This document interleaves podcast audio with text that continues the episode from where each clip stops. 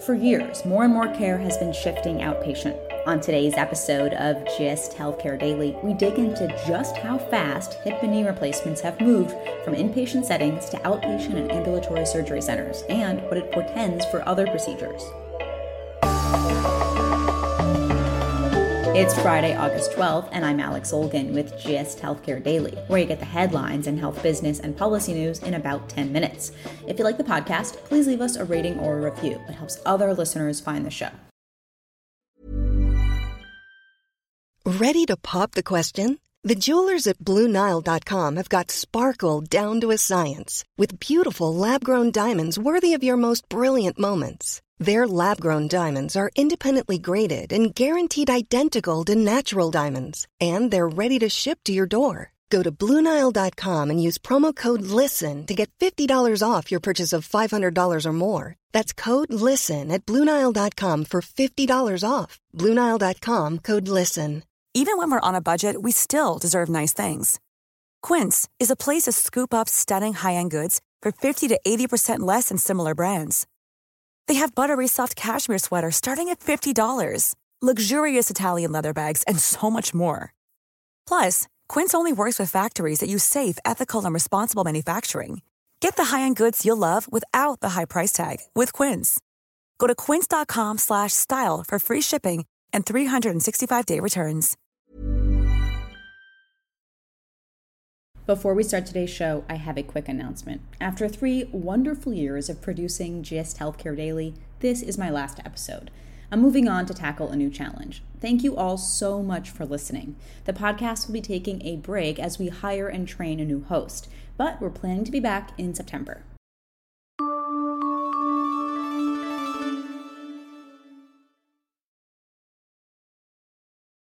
The migration of procedures away from hospital inpatient departments preceded the pandemic, but COVID just accelerated that shift. This is most obvious among orthopedic procedures like hip and knee replacements. To quantify just how many procedures are moving outpatient and where they're being performed, my colleagues at GIST Healthcare partnered with Stratasan, a Syntellis owned healthcare data analytics firm providing market intelligence for strategic planning. With data from Stratasan's proprietary all payer claims database, just found that by the end of 2021, a quarter of knee replacements and about a third of hip replacements were done in inpatient settings. That's down from over 95% in 2018. We're publishing a detailed infographic about this later on today on our website and in our emailed newsletter, The Weekly Gist. You can check it out and subscribe at gisthealthcare.com. But to talk more about what the data shows and how this is impacting health systems, I spoke with Stratasan's senior product manager, Michael Shipley. Here's some of our conversation there's been a lot of focus on the move of a variety of care to outpatient settings. And so, how is Stratasan analyzing this for clients? There is, of course, a lot of industry focus on this trend. Now, this isn't brand new. This has been in progress for many years, and it's not just inpatient to outpatient. The way we have to think about this is that healthcare delivery is changing, fundamentally changing. And if you think to the pandemic, the impact that had, that was a pivotal in fact, an accelerating event. In the pandemic, all in person volumes plummeted. Telehealth became the norm rather than the exception. At Stratasan, what do we do? We help our healthcare clients through all of this. We have a variety of options for them. First, we provide data from a number of sources CMS, state data, and one that we especially like for trending, like we're looking at today, is our all payer claims data. With those, they can view historical trends themselves. They can also, as, as they're digging into this, they can look at specific markets. They can slice and dice by geography, by facility. They can segment into specific groups of CPT or ICD-9 codes that they use to define their service lines. The next step is to forecast these changes into the future. And our clients can build their own models for this. Stratasan also has a proprietary projections methodology that helps determine not just what has been happening, but also what is most likely to happen in the future.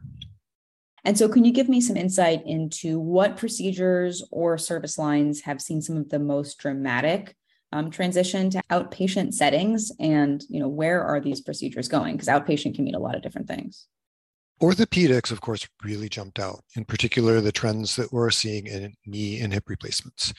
Once CMS took knee replacements off its inpatient only list, inpatient volume began to plummet. Same with hip replacements.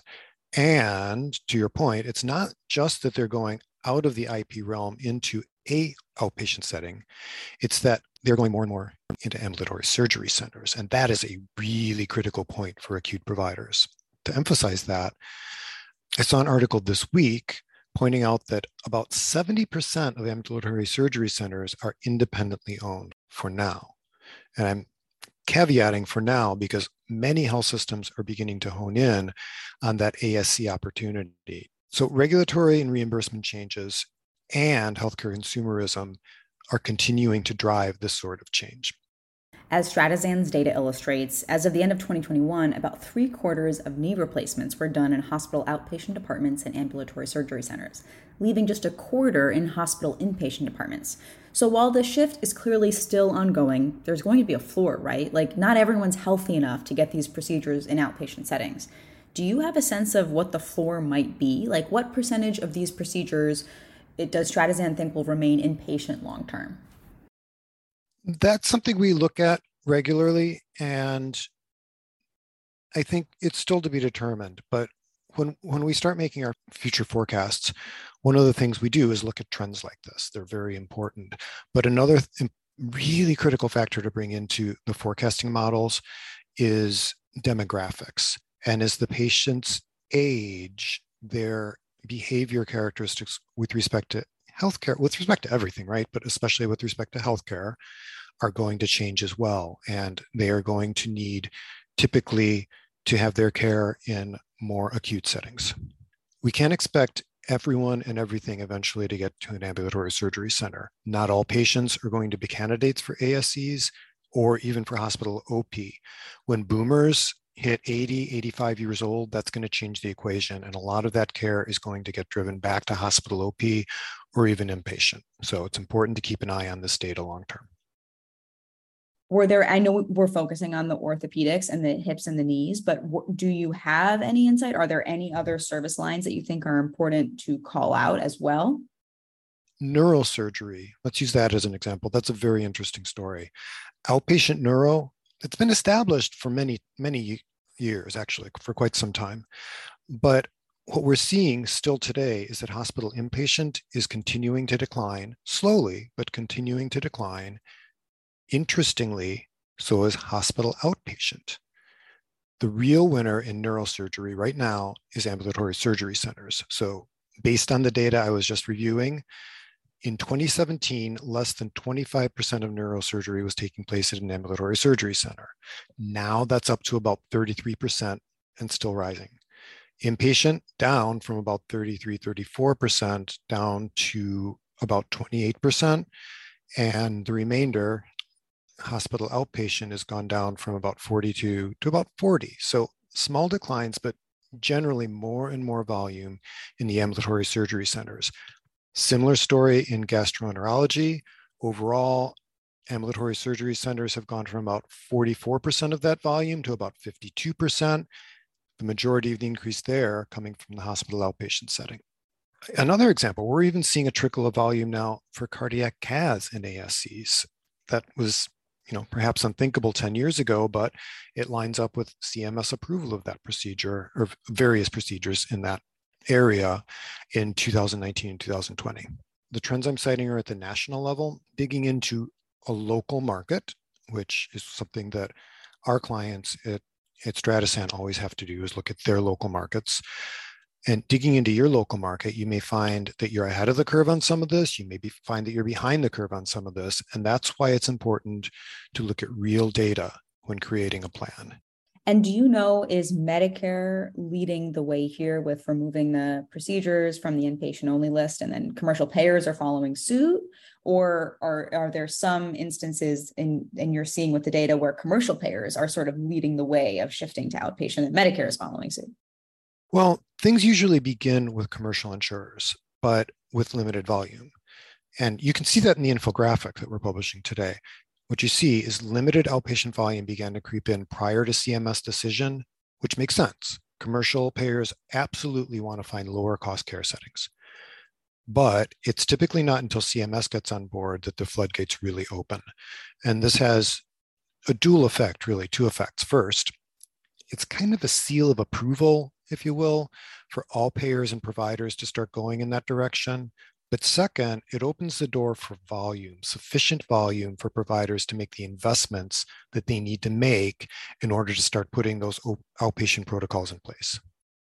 So, can you give me a sense of what the impact is for some of the systems that you work with with this outpatient shift? I know we've talked about it at a high level, but are there any markets or systems we can sort of zoom in on and see real world impacts? The volume, in a sense, that's easy to figure out. We can look at the historic trends, we can look at the future trends that we're trying to see. The historic trend is, of course, a flattening of inpatient use, right? Increase in, increase in outpatient use redirection of outpatient volume from hospital outpatient into ambulatory surgery centers and into other, uh, for depending on what we're looking at, into other entities not even affiliated with the health system. For example, the, the move into urgent care centers. Financially, that's the critical piece, right? Um, and that's what a health system needs to be focusing on. How are they going to pivot to respond to these changes? one system we're working with. I won't mention their actual name or location, but it is a fairly major hospital system in the Midwest. They are investing in ASCs. And so, a key question we've been helping them with is the difference in reimbursements between hospital outpatient ambulatory surgery centers. Since they don't have any ambulatory surgery centers, they needed to look at data on reimbursement levels for ambulatory surgery centers and competitive data in their market areas. So that's something we've been digging into with them. And so far, it's been validating their approach of moving forward with their plan and also giving them ammunition they need to negotiate with payers to get rates that are appropriate for both the setting and their level of expertise in that market. Michael, as we've been discussing, the shift is happening really fast. I mean, just five years ago, these hip and knee replacements were done almost exclusively in hospital inpatient departments. For some hospitals, this means a dramatic and fast loss of lucrative procedures. Since you said you expect other service lines to follow suit, how should hospital leaders be rethinking their strategies to prevent losing out on further revenue? Acute care providers, in particular, have to be really strategic at this point in time. They have to determine where and how they intend to grow in order to meet the changing needs of their market.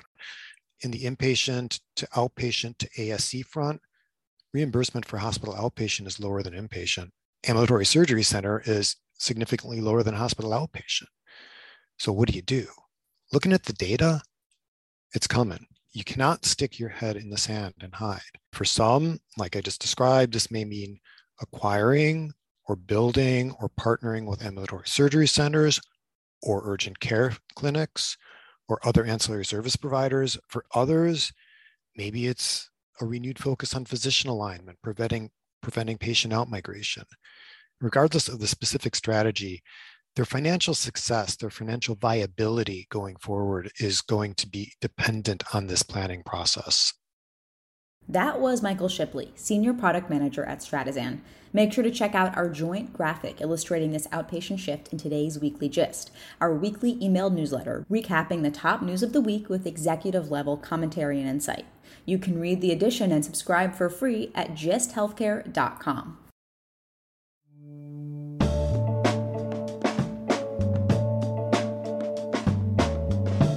Thanks for listening to GIST Healthcare Daily. I'm Alex Olgin. You can check out more insights on healthcare business and policy news on gisthealthcare.com. GIST Healthcare Daily is an independent production of GIST Healthcare.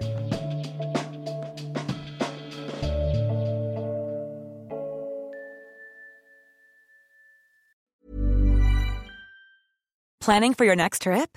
Elevate your travel style with Quince. Quince has all the jet setting essentials you'll want for your next getaway, like European linen, premium luggage options, buttery soft Italian leather bags, and so much more. And is all priced at 50 to 80% less than similar brands. Plus, Quince only works with factories that use safe and ethical manufacturing practices. Pack your bags with high-quality essentials you'll be wearing for vacations to come with Quince. Go to quince.com slash pack for free shipping and 365-day returns. Cool fact, a crocodile can't stick out its tongue. Also, you can get health insurance for a month or just under a year in some states. United Healthcare short-term insurance plans, underwritten by Golden Rule Insurance Company, offer flexible, budget-friendly coverage for you. Learn more at uh1.com. Imagine the softest sheets you've ever felt. Now imagine them getting even softer over time. That's what you'll feel with Bowl and Branch's organic cotton sheets. In a recent customer survey, 96% replied that Bowl and Branch sheets get softer with every wash. Start getting your best night's sleep in these sheets that get softer and softer for years to come. Try their sheets with a 30-night guarantee. Plus, get 15% off your first order at bowlandbranch.com. Code BUTTERY. Exclusions apply. See site for details.